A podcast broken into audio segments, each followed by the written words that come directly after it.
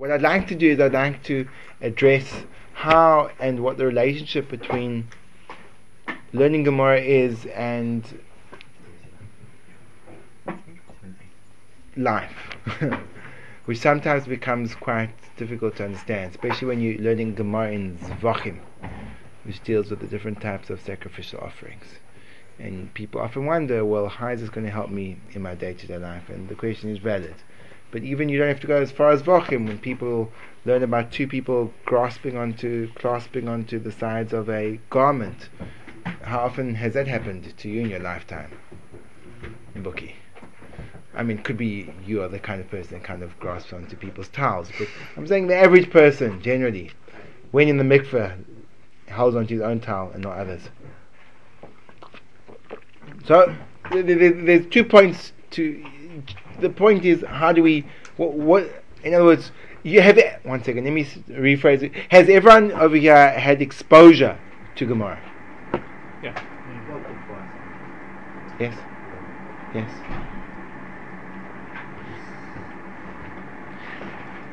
Kogan, you've learned Gemara before? Learn. Depends on what you call learning. So the idea is what I'd like to do tonight is to try to and attempt to bring out some pertinent points about Gemara and general life, but not in a specific, not in, not in a content way, but in a process way. In other words, there's a process that the Gemara uses, which becomes a standard methodology of approach for life. This methodology of approach for life avoids the pitfall of bad character traits which have the knack of making us think stupidly. Any person who's got bad midas, which is uh, negative character traits, which is certainly me, um, looking around I see a few other people as well. Um, so any person who's got bad bad midas realizes how bad midas make you stupid. By stupid I mean you think irrationally if we use as our measurement of not being stupid rational thought, productive thought, long term thinking, seeing consequences as being consequences, and stupidity as ignoring consequences, um, illogical thought patterns. So one will realize that when you fall prey to your bad midas, you also fall prey to ridiculous thinking patterns. For example, for example, we all struggle, again, I could just be describing myself over here, with laziness. Now, if you can explain to me why I'll be sitting here and need to take, um, find a, a, reference book and think to myself, at least, well, I see the books on the shelf, but then getting to the shelf would mean lifting myself off from my chair. Now that's that's that could be a difficult process because it would require effort. So instead of getting the necessary reference work, which would help me to understand the text, instead I think to myself, oh, maybe I'll do without it. That's called stupid because I need it. So then eventually I convince myself that I can't go forward without this reference work. So then what I do is I extend my hand and I realize that the distance between the shelf and my hand, or the distance between the length of my hand and the distance to the shelf, um, my hand isn't long enough. But it didn't stop me from stretching out my hand. That's called stupid. Then I actually think if I can perhaps just move the chair because that will stop me and with Baruch Hashem wheels.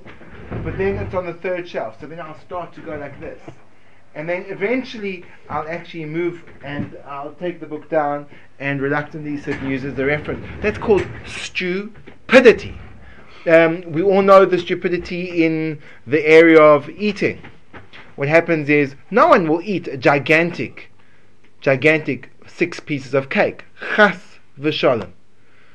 You may have one piece, okay, and then another piece, okay, and then a half a piece, and then another half a piece, and then a quarter piece, and then another quarter piece, and then another quarter piece, and then another, qu- and then an eighth of a piece, and another eighth of a piece.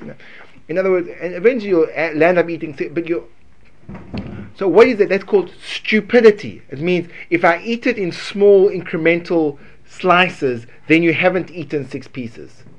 But that's stupid. does everyone agree with me that when you have bad midot, you also think stupidly? If you disagree, voice your disagreement.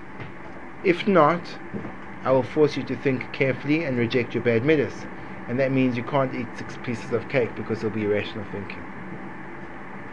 You, you agree with me. In other words, are we in agreement? Thank you. This you are possibly the most, definitely, I would say, the most responsive audience I've had hmm. in the last uh, six minutes. Um, midas make you stupid. Bad midas, bad, bad. They make you stupid. They make you think in a stupid, stupid, stupid way. Now, therefore, what I'd like to suggest, if you can correct your thought processes, perhaps in the doing so, you'll be able to correct your midas. Bold suggestion, I'm not guaranteeing it, but let's explore it. Do you all follow the basic principle? Yes? Yeah. Yes, good, good, good, good. Okay. So now,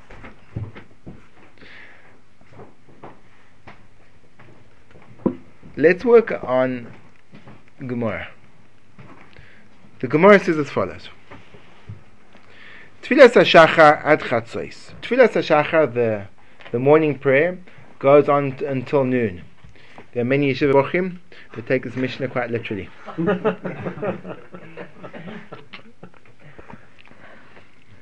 Tfilas HaShachar ad Chatzois, Rabbi Yehuda Oimer, they don't read on of course, ad Dalet Shois until four hours. Never seen that part of the Mishnah before. No, of course not. Not that midas make you stupid, but midas tend to say that, oh, thank you, close the book quickly, don't want to say anything else. Yes, now we're going to learn a little bit of Gemara. And then we're going to step back and see how that learning of Gemara took place. Um, HaShachar um, Good evening, gentlemen. We'd like to welcome you to a Gemara share on Tfilas HaShachar. Tfilas HaShachar, not Tfilas HaSachar. Tfilas HaShachar. And the, the, the thrust of our share is not only to learn a little bit of Gemara together, but to try to extrapolate the methodology that the Gemara applies in order to rid ourselves of our negative character traits, which, when I say ours, I'm referring specifically to Bello, who's, um, no, not really specifically, but just using it as a mashal. In other words, how we're coming up, Brad, this is the point, we're coming up to Yom Kippur. And we look at ourselves because we have to, because Yom Adin is coming, and we think to ourselves, gosh, all these things I'm doing wrong, I should start doing them right. But the reason why we're doing them wrong is because we're not thinking straight. So the bold suggestion I'm about to make is that by correcting our cognitive functioning, by working on our thought processes, perhaps we can help ourselves be more be be more that the key going even further that the key to good midas is good thinking if you have no inclination of what good thinking is, you can have the best heart in the world, but you won't be able to have good midas. In other words, you won't be able to have good midas in the words of the Rambam. The Rambam says, the Rambam says, Aleph, the Rambam says that we all know this, but the Rambam puts it across, and everyone knows about the Rambam. The Rambam was very moderate. the Rambam was the ultimate the Rambam suggests the middle path. You've all heard of the Rambam's middle path? Yeah, who hasn't? The Rambam was a doctor, I'll become an accountant. The Rambam's middle path, he put across in Hilchot Deot, and he says, Haderech HaYeshara, the, the straight path, he midda beinoinis. It's the middle path in between every character trait. And he describes the character traits. He says, on the one hand, you've got a person who's an absolute miser. On the other hand, you've got a person who's completely, ridiculously careless with his money. So to be a miser is the wrong approach. You don't give out a penny. To be a person who's reckless, he just gives everything away, is ridiculous. You have to go the middle path. You have people who, at the slightest provocation, burst into complete and total fury. You've got other people, they come generally from California and Australia, where to get them to show any form of emotion, you have to hit them over the head with a club. And then, if they come from Australia, they'll say something, yeah, you know, that, that hurts. Um, if they come from California, they'll say something like, like, hey, wow. Um, so you've got the two. You've got you've got the Israeli and the Californian on either side of the spectrum. Um, just to give a illustration. So you've got this person that the slightest provocation bursts into fury, and you get other person who, even at the ultimate provocation, just remains totally dead. So the the Rambam says it's not good to be dead, but it's not to be good to be fly off your handle at the, at the slightest provocation. You have to go the middle way.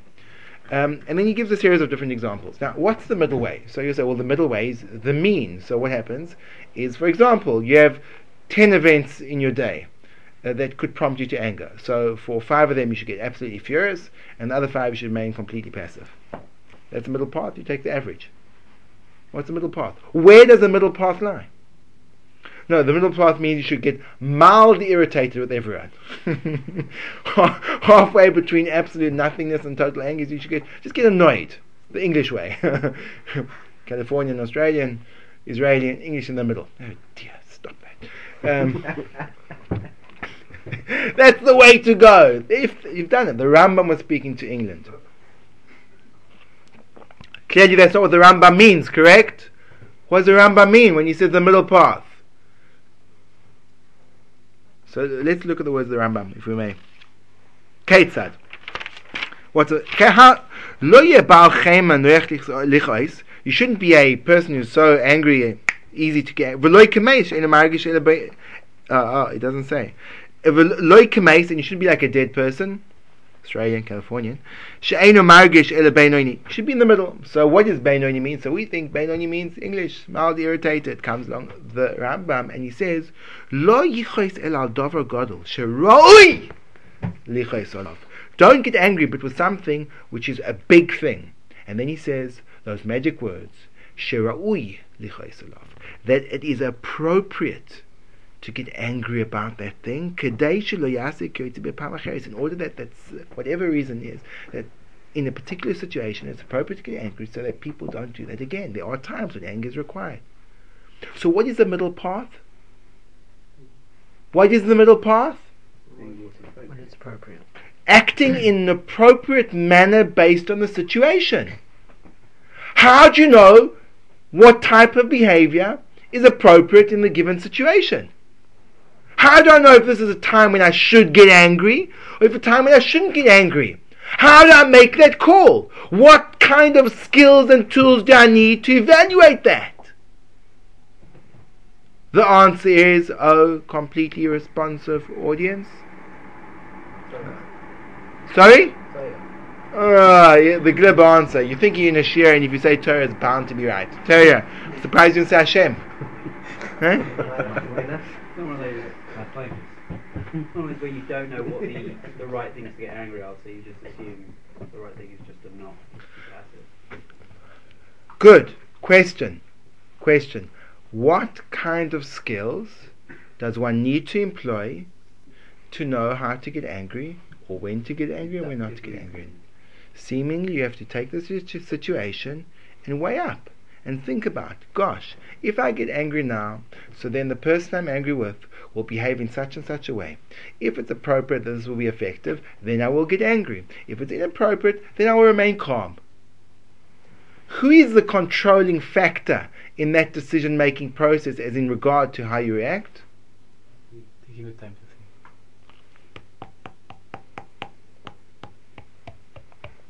to think. In other words, you have to take the situation, you have to take the situation at hand, you have to evaluate it, you have to analyze it, you have to understand all the parts, and then you have to come up with a decision whereby you can then employ the appropriate midah at the appropriate time.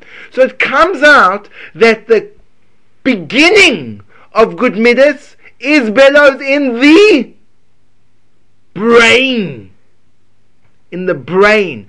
that the cognitive is the starting point to healthy emotional behavior. And that if you don't have healthy cognition, you can't have healthy midas.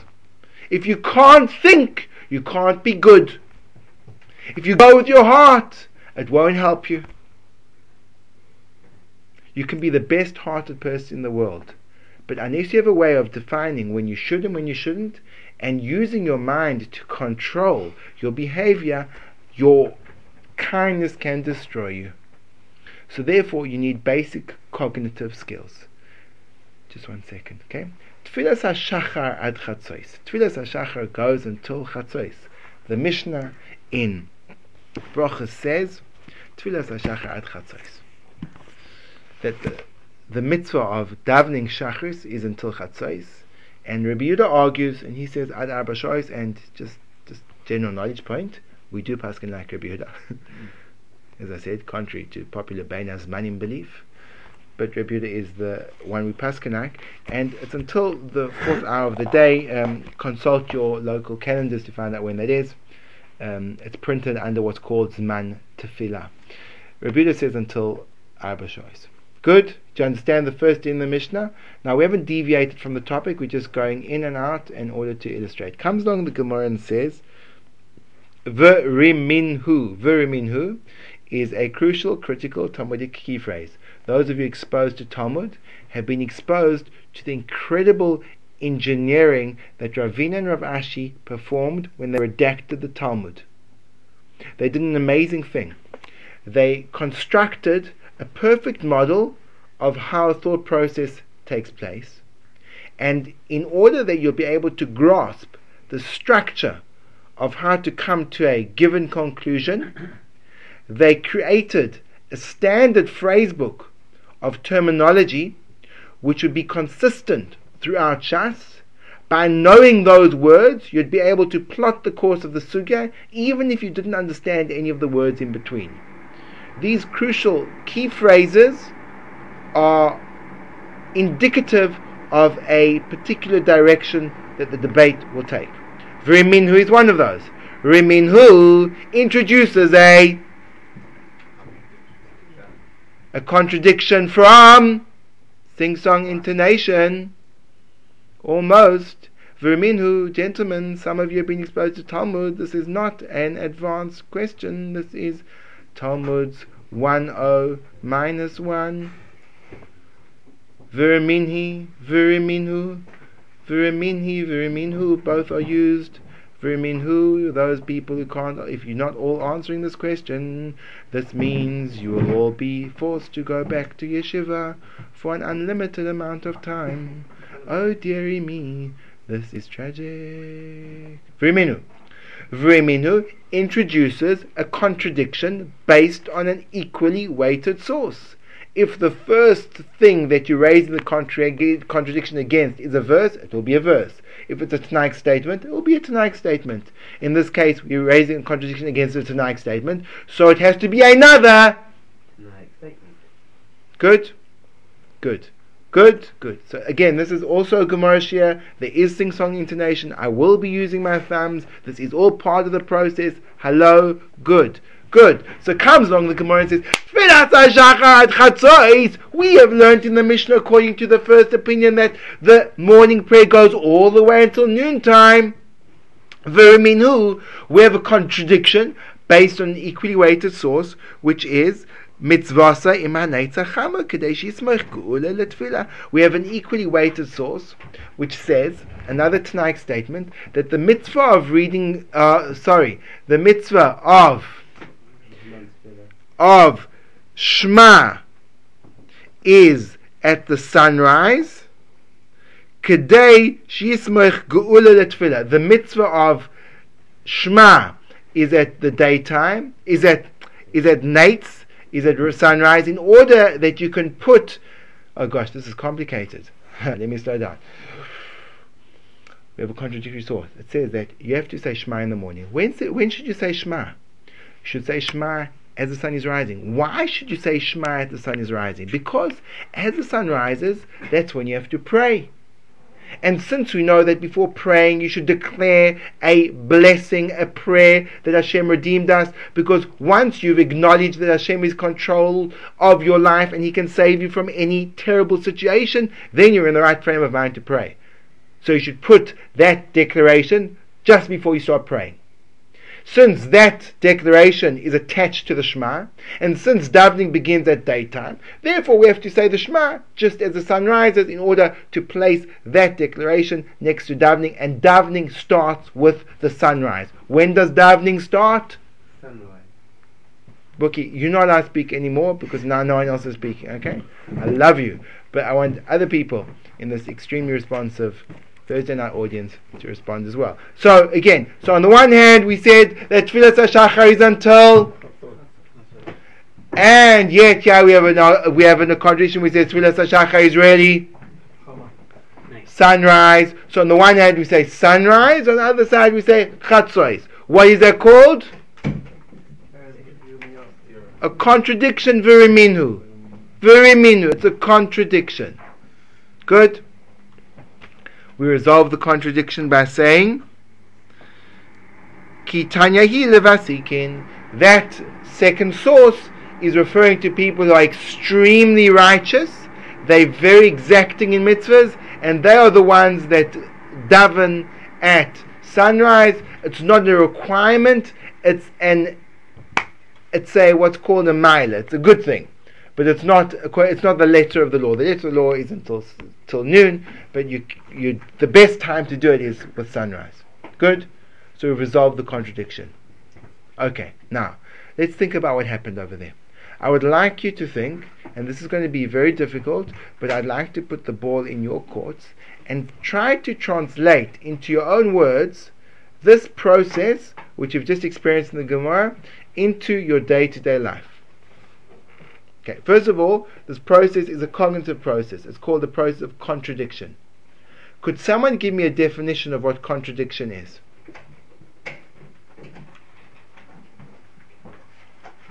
No, just one. Disagreement between two sources. A disagreement between two sources. Is that a good definition? A disagreement? That's a terrible definition. That's the worst definition I've ever heard in my entire life. What? Yeah. I mean, Nick, what were you thinking? What were you thinking? A disagreement between two sources is called a dispute. That's when two sources disagree. A contradiction is not a dispute. Opposite. Opposite is a word. You haven't defined anything. Could someone give me a, a now you all of course be more enthusiastic once you see how tolerable I am tolerant? Yes, yes, Kogan. A contradiction. I'm going to use the quoting on people tactic now. I know your names. I can find you. Sefer. Borg. Don't pull out that I've just had a baby card, okay? Yes, Kogan. to represent um,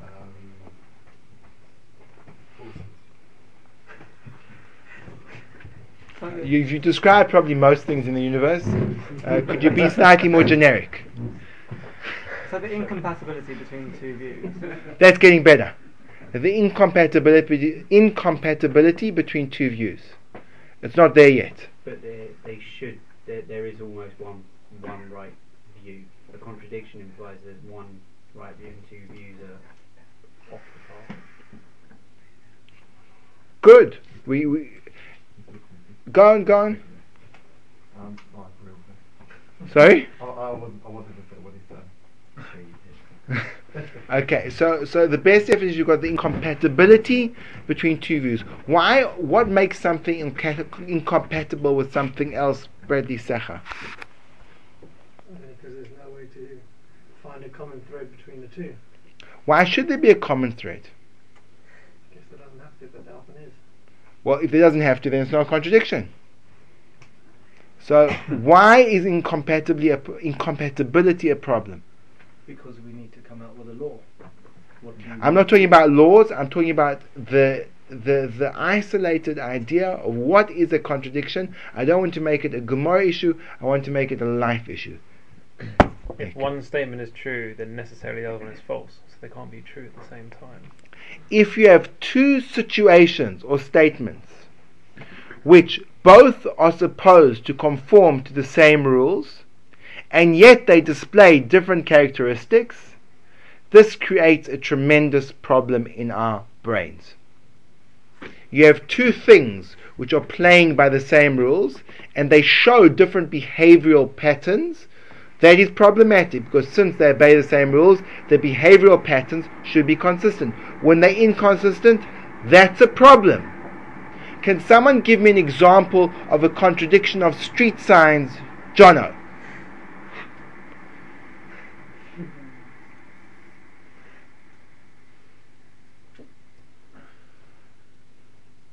When uh, saw a,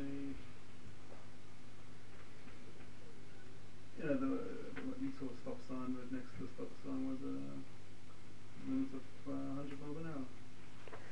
You saw a stop sign and you saw a speed limit of 100 miles an hour next to the stop sign. That's that's a contradiction because because in order for your behavior to function, it has to be either stop or go. It can't be stop and go at the same time. So a contradiction is when the two events in front of your eyes, the reality can only support one of them, yet they are both presented as a reality. Good? Good? Can someone give me an example of an example an example of contradiction in business? Working with a competitor. It's competition. Uh,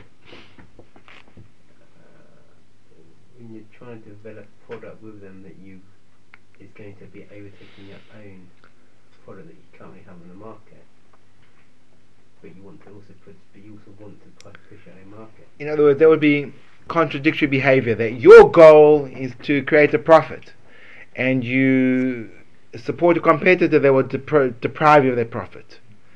Um, can someone give me an example of a contradiction in a relationship? Married men?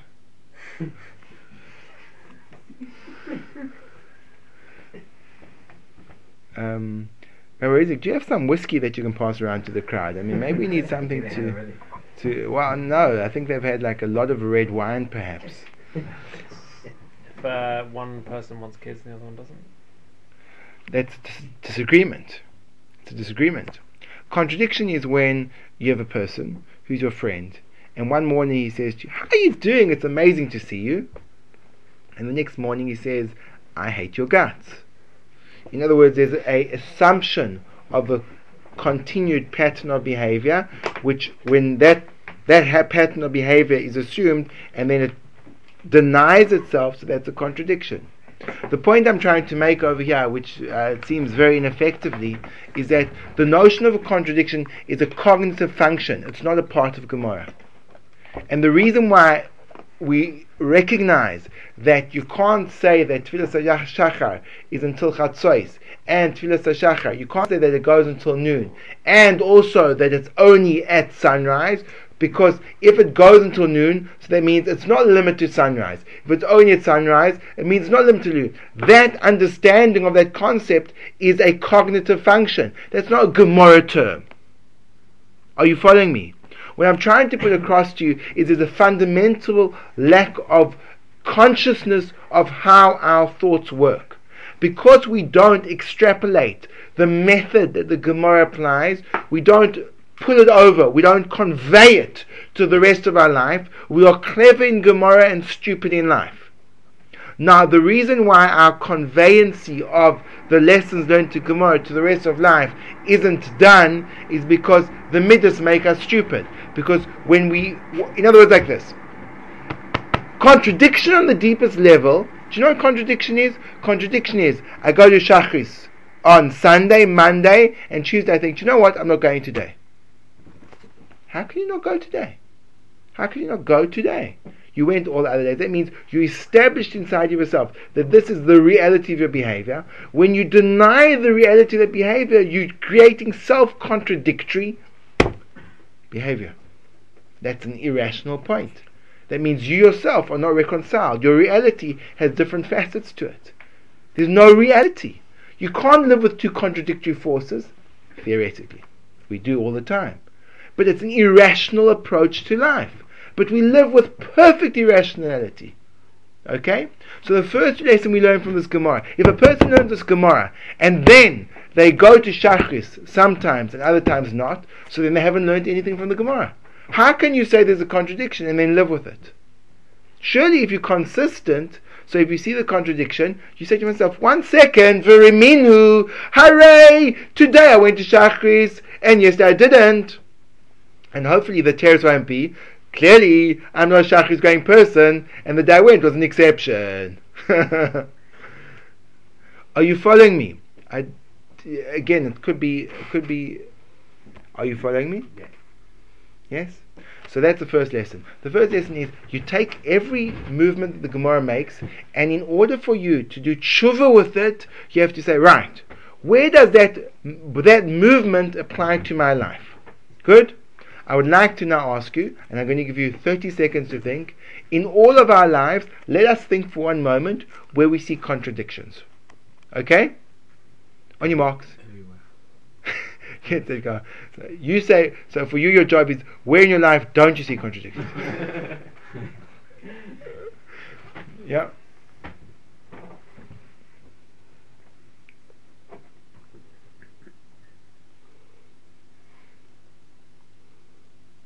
We all find contradictions? Okay, now I want you to do one more thing.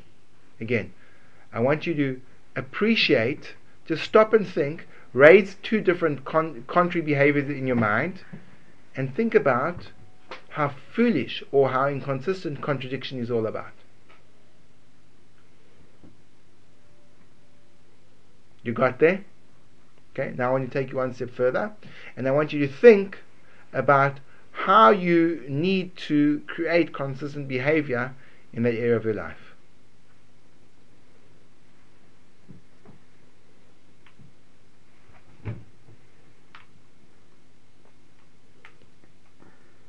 Okay, now, if what happened in your brains is what happened in my brain, finding contradiction in my life, not difficult.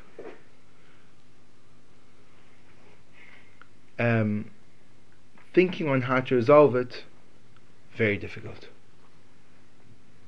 Very difficult. But you understand that if you don't ask the contradiction, you can't move forward? Yes? So the first lesson we learn in Tfilas HaShachar is V'reminhu. Every single key, key Talmudical key phrase is a challenge on ourselves. It's a challenge on our lives and how we process things. Let's go a little bit further in the Gemara. It says the Gemara. Zok the Gemara. Ah. V'kuli alma ad chatzois v'sulai. Everyone agrees. Is it true that everyone agrees that the latest part, the latest time you can daven, you can pray, the morning service is until chatzos. V'hamaravi ma breid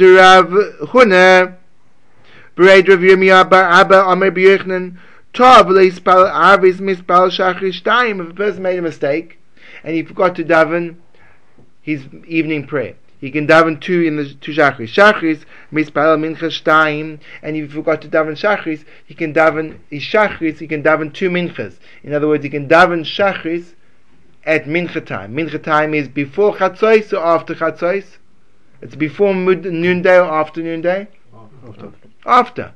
So we said now that you can only daven until chatzos, and now we say you can daven. Is that a problem? Why is that a problem? because we've established a rule and we haven't extended that rule beyond the place and now we see that so now how do you resolve the contradiction before? So so again these are the two cases again these are the two cases the one case is that you've got the Mishnah which says that the upper limit for your davening is until chatzos, until noon. We have another source which says if you forgot to pray in the morning, then you can pray double at mincha. You can daven two minchas. Meaning you can daven what you missed in the morning later on. Correct? So you daven your normal mincha prayer, and then you daven for shachris another, another, another amida. Good. So on the one hand, we say you can daven shachris after mincha, and the other time we say no, you can only daven shachris until chatzos. How would you attempt to resolve their contradiction? And what cognitive methods would you use to resolve it? How is that contradiction? Sorry? That a contradiction? The second statement has a precondition to it. Which is? If you forgot. Why is the difference which makes the difference? Well, the other statements didn't have that precondition. You're right, it but it said, it said an absolute, con- it was absolute. It didn't make any conditions. This is the amount of time that if you want to daven your Shachris prayer, you have to daven it by noontime. If you daven beyond noontime, you can't. There's no option. And yet the second statement says, in a rare occasion when you forgot to daven in the morning, you can daven later on. But we set down a rule that you can never daven beyond this point in time. So without any conditions, it didn't say, but if you happen to have. So how do you? Well, if we interpret the second one as an exception to the first one, and apply default logic, then if you did not forget, you only can do it at uh, Beautiful. So in other words, that's a resolution. There is a, there is a contradiction, but you've jumped to a resolution by differentiating between the two types of prayers. In other words, even though this appears to be a display of inconsistency, it's really consistent because we're talking about two types of prayers. There's a prayer which is a make-up prayer, it's a tashlumim, and that's given an extended period, whereas the initial prayer is limited to chatzos. Yes? Okay, now, what's your name? Sorry. Yaakov. Yaakov. So, Yaakov, what process did you use to come to that answer? And how would that help you in day to day life spotting the difference between a contradiction and appropriate inconsistent behavior?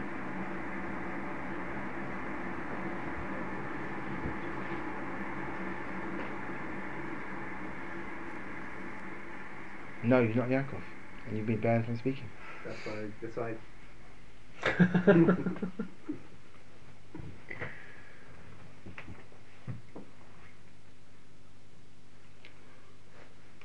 Anyone like some coke? How did you come to? How did you? What what what process did you use to to get to that answer? Distinguish between, distinguishing, distinguishing between the rule and the exception. So, so when you when you saw the initial statement, you said the initial statement, you started to find parameters, and created a framework for what that initial statement meant. When the initial statement said that you can pray until noontime, what it meant was the standard non-makeup prayer is limited to this time. Whereas when you have a different kind of prayer which is there to compensate for that which you missed out, it's got a whole new set of rules. Good? Now, how would this pan out in terms of behavior? Sometimes a person, now let's go back to the Rambam.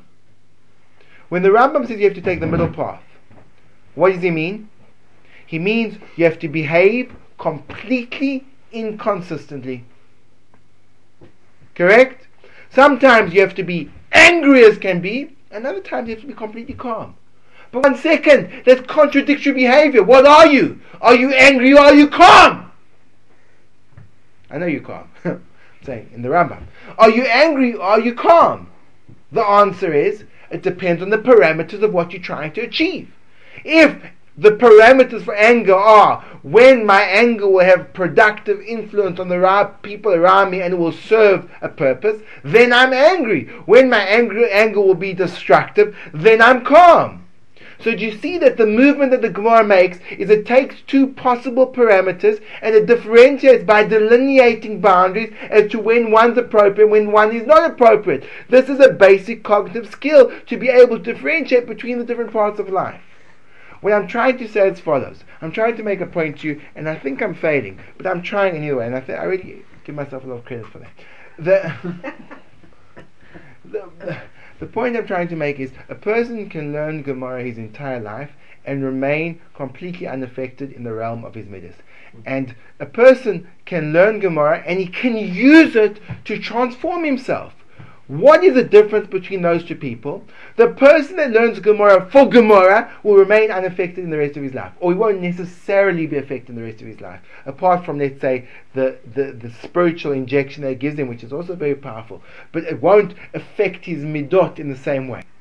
A person that takes the Gemara structure and says, right, now, how does this method of processing apply to the rest of my life?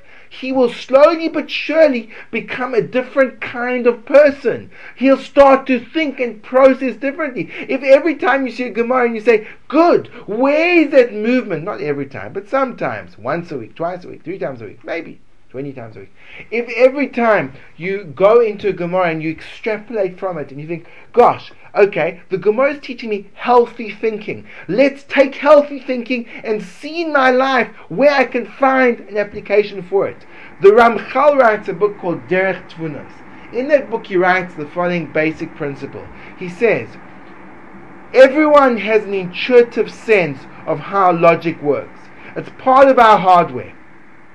However, if you don't have an awareness of the precise operating mechanisms that you're operating on on the intuitive level, you'll never be able to use them in your life. They will function here and there. There'll be no consistent logical usage of them. Because unless you have the tool clearly in front of your eyes, you can't take it out of your toolbox. And therefore the Ramchal says you have to develop a vocabulary to describe the process. That's why I made you all suffer telling, trying to explain to you what a contradiction was. Because if you don't have a way of describing contradiction, you can't use it in the rest of your life. Whenever you go and you learn a Gemara, you have to look at those keywords and say, okay, what is this process? Good. Now, where do I see it in business? Where do I see it in, not in art? Where do I see it in relationships? Where do I see it in myself? Where do I see it in sport? Sorry, maybe not sport. No contradiction in sport. But, yes, do, do you understand the thrust? Do you understand the process? Now, if you use that, so then as you become more and more, more steeped in the way of Gemara thinking, you become more and more steeped in the way of approach, a way of approaching life. It's a different way of approaching life. For example, I'll give you a few examples. There's a key word known as Mina Hanei Milei. Minor Hanimili means when you have a piece of oral law, the one of the most basic approaches to that piece of oral law is Mina Hanei Milei, which means from where these words. This seeks a scriptural source to the above statement.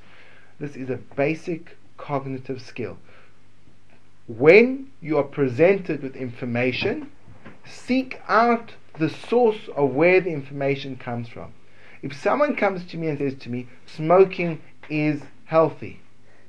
So because I have preconceived knowledge, my initial reaction is, where did you get that from?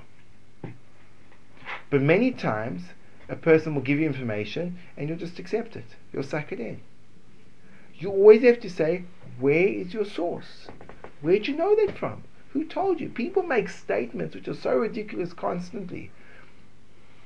Um, examples of ridiculous statements? Open up a newspaper and just ask yourself as you go through each article, Mina Hanei Milei, Minor, yes, that, that, that, that, has a source to it. Follow me? That's Mina Hanei Milei. Another word. Another word in Gemara is Asve. Asve is when you have a attack from one Amora to another based on a scriptural or Tanakh source.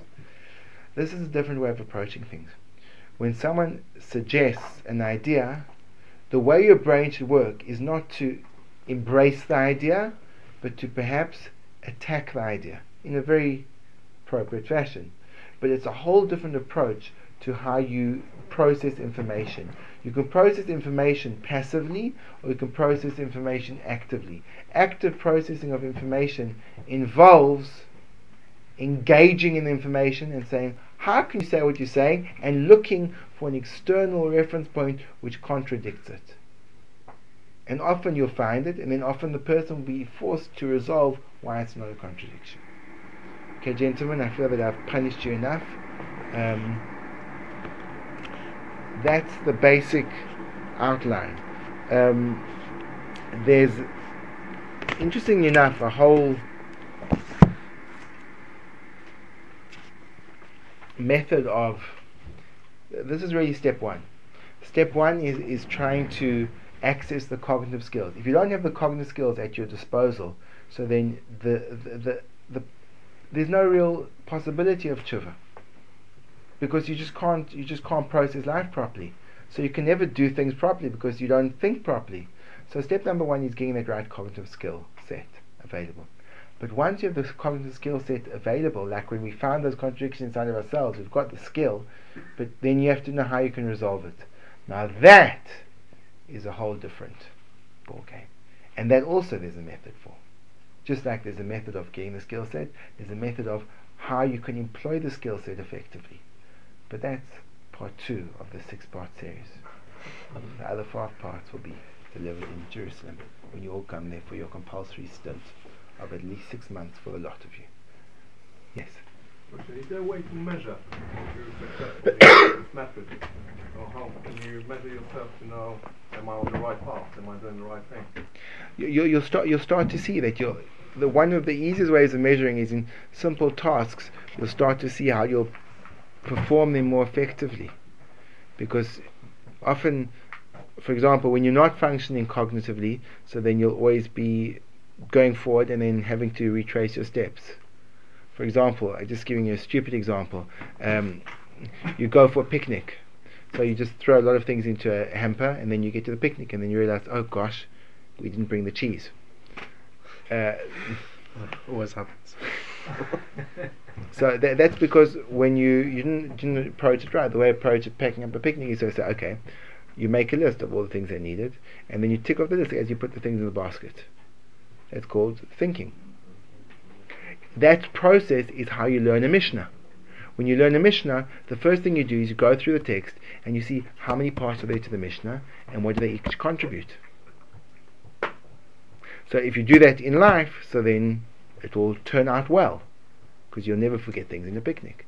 In other words, but a person can learn Mishnahs very well and you can botch up in life. There are some people who do life very well and botch up in Mishnahs, but we're focusing on the other angle. Yes. all of your, your development of your midas is based on your mental capacity to process these problems. Does that then imply that your mental capacity defines your capabilities in terms of your refinement of your midas? Yes. Rabbi Kiva Eger was a genius. So there's a famous story that he was once sitting at Shabbos table and a guest spilled his spilled some wine on the tablecloth and he also spilled his wine. Now, in order for that, in other words, in order that the guest shouldn't feel embarrassed, now in order for it to be an effective tactic to use, he must have done, done it in such a way that the guest knew he wasn't being doing it deliberately. In other words, if he spilled the wine and then Rebbe Kiva go boom, so he would have thought he's just being a nice guy and he would have felt as embarrassed. So that means he must have been able to spill over his wine almost simultaneously to the first person spilling over his wine.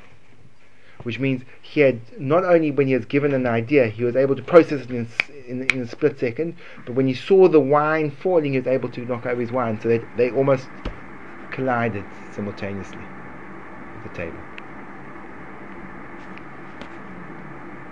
It's not a coincidence that the greatest sages that we have are the most brilliant and the most refined people. There's always this combination of brilliant midas and brilliant intellects. You never find a stupid godel. And you never find a godel with bad midas. Sure, you find people with good who aren't clever. No.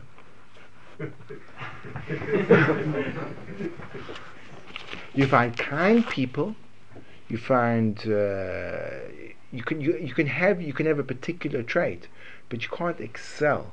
There, you know, you can have, have kind people, but then they have got issues in other areas. To have a consistent behavior of a of a shlemus, of a mensch, a completion, a wholeness. You're talking about not necessarily just one or two midas. No, no, no. about that as an The person. the persona. Everyone's got good midas. They pop up here and there. some stronger than others.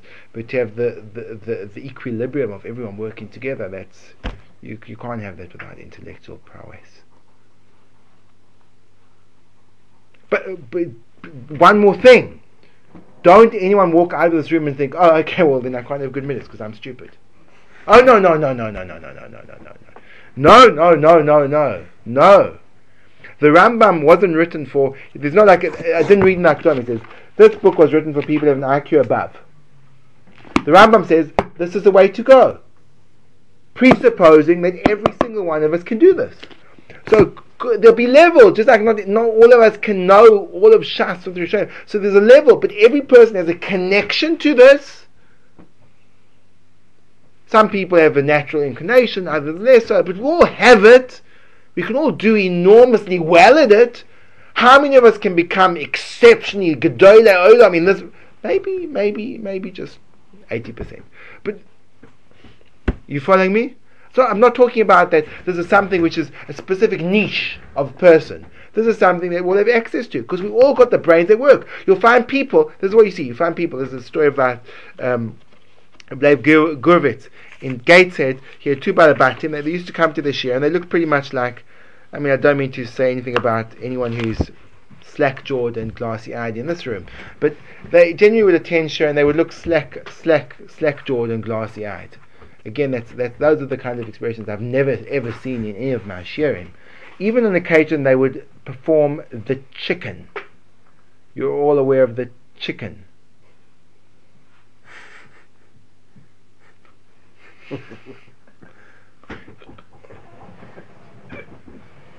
Until the chicken dies. so, what happened was then they got into a monetary dispute and the one came with a fire and he claimed such a sophisticated halachic claim that it was supported by one of the great Achronim, the Nesivus. And the other claimed such a sophisticated halachic claim that was supported by the Ketzois. In other words, there was no short of bra- shortage of brain power. It just was where they were employing their brain power. Some people, uh, if a person can be brilliant in business or in his field of excellence, he can be brilliant in any, any, any other area. And the problem is, there's a problem in the transfer. That's, that's the point. The, sum up tonight, there's a problem in the transfer. You can't be clever only there. You have to be clever across the board. That's called tshuva. That's the beginning of tshuva. If you're clever in every other area and you're stupid in your midas, then you can't do tshuva. You can't. You can want to be good, but you'll never get there. Gosh, that's quite scary. It's a good thing that I'm saying the drosha not listening to it. Oh, I'm okay. I'm sharing the drosha. Inconsistent behavior. Contradiction. Yes. Uh, so, some contradictory behaviours. I mean, the case in Rambam uh, where both behaviours are appropriate at some time or another, but within a person can have behaviour that isn't really a source for, that has no, there's no place.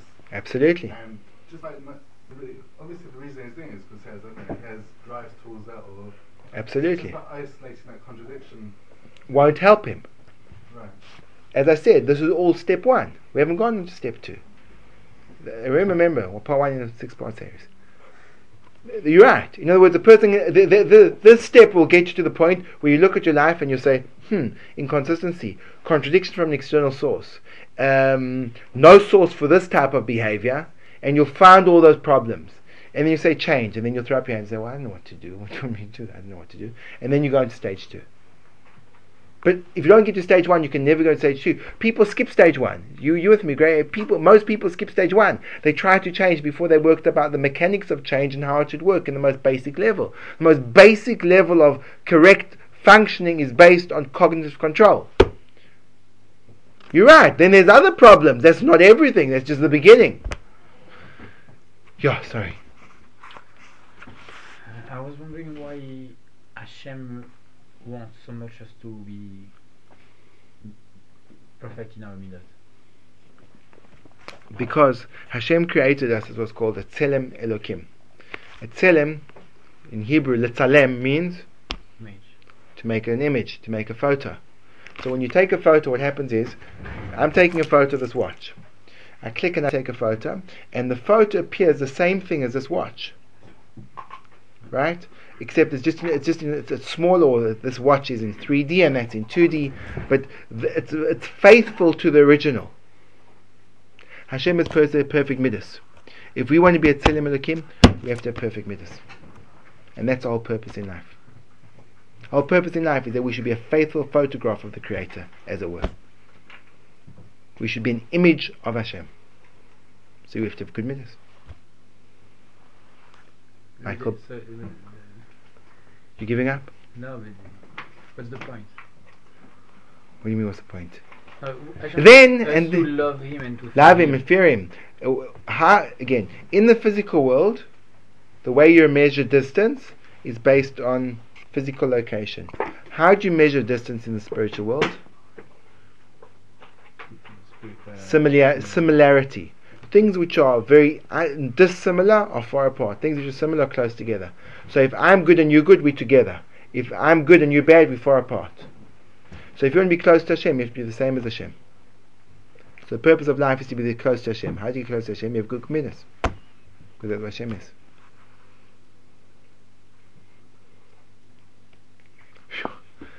Phew. Michael Bella. This is all good for men. That's right. That's who we're speaking to. I thi- As far as I can see, um, I believe Rabbi Reznik's wife went to sleep. Um, so I think we're talking about uh, men. Was there ever any discussion about women in this room? There was no discussion. Okay, so I think I think uh, follow through to women? it doesn't. How women also refer to men as well. Oh, it's a good question. Definitely to a certain degree. How and why and how they get there? Rambam's not the two men and women. Absolutely correct. Absolutely correct. I presume his methodology is the same for, both. Uh, don't know. Luckily, I don't have that job. Don't teach me the same thing, you know. No, I don't teach in the same. I don't teach it. Okay, gentlemen. Thank you very much.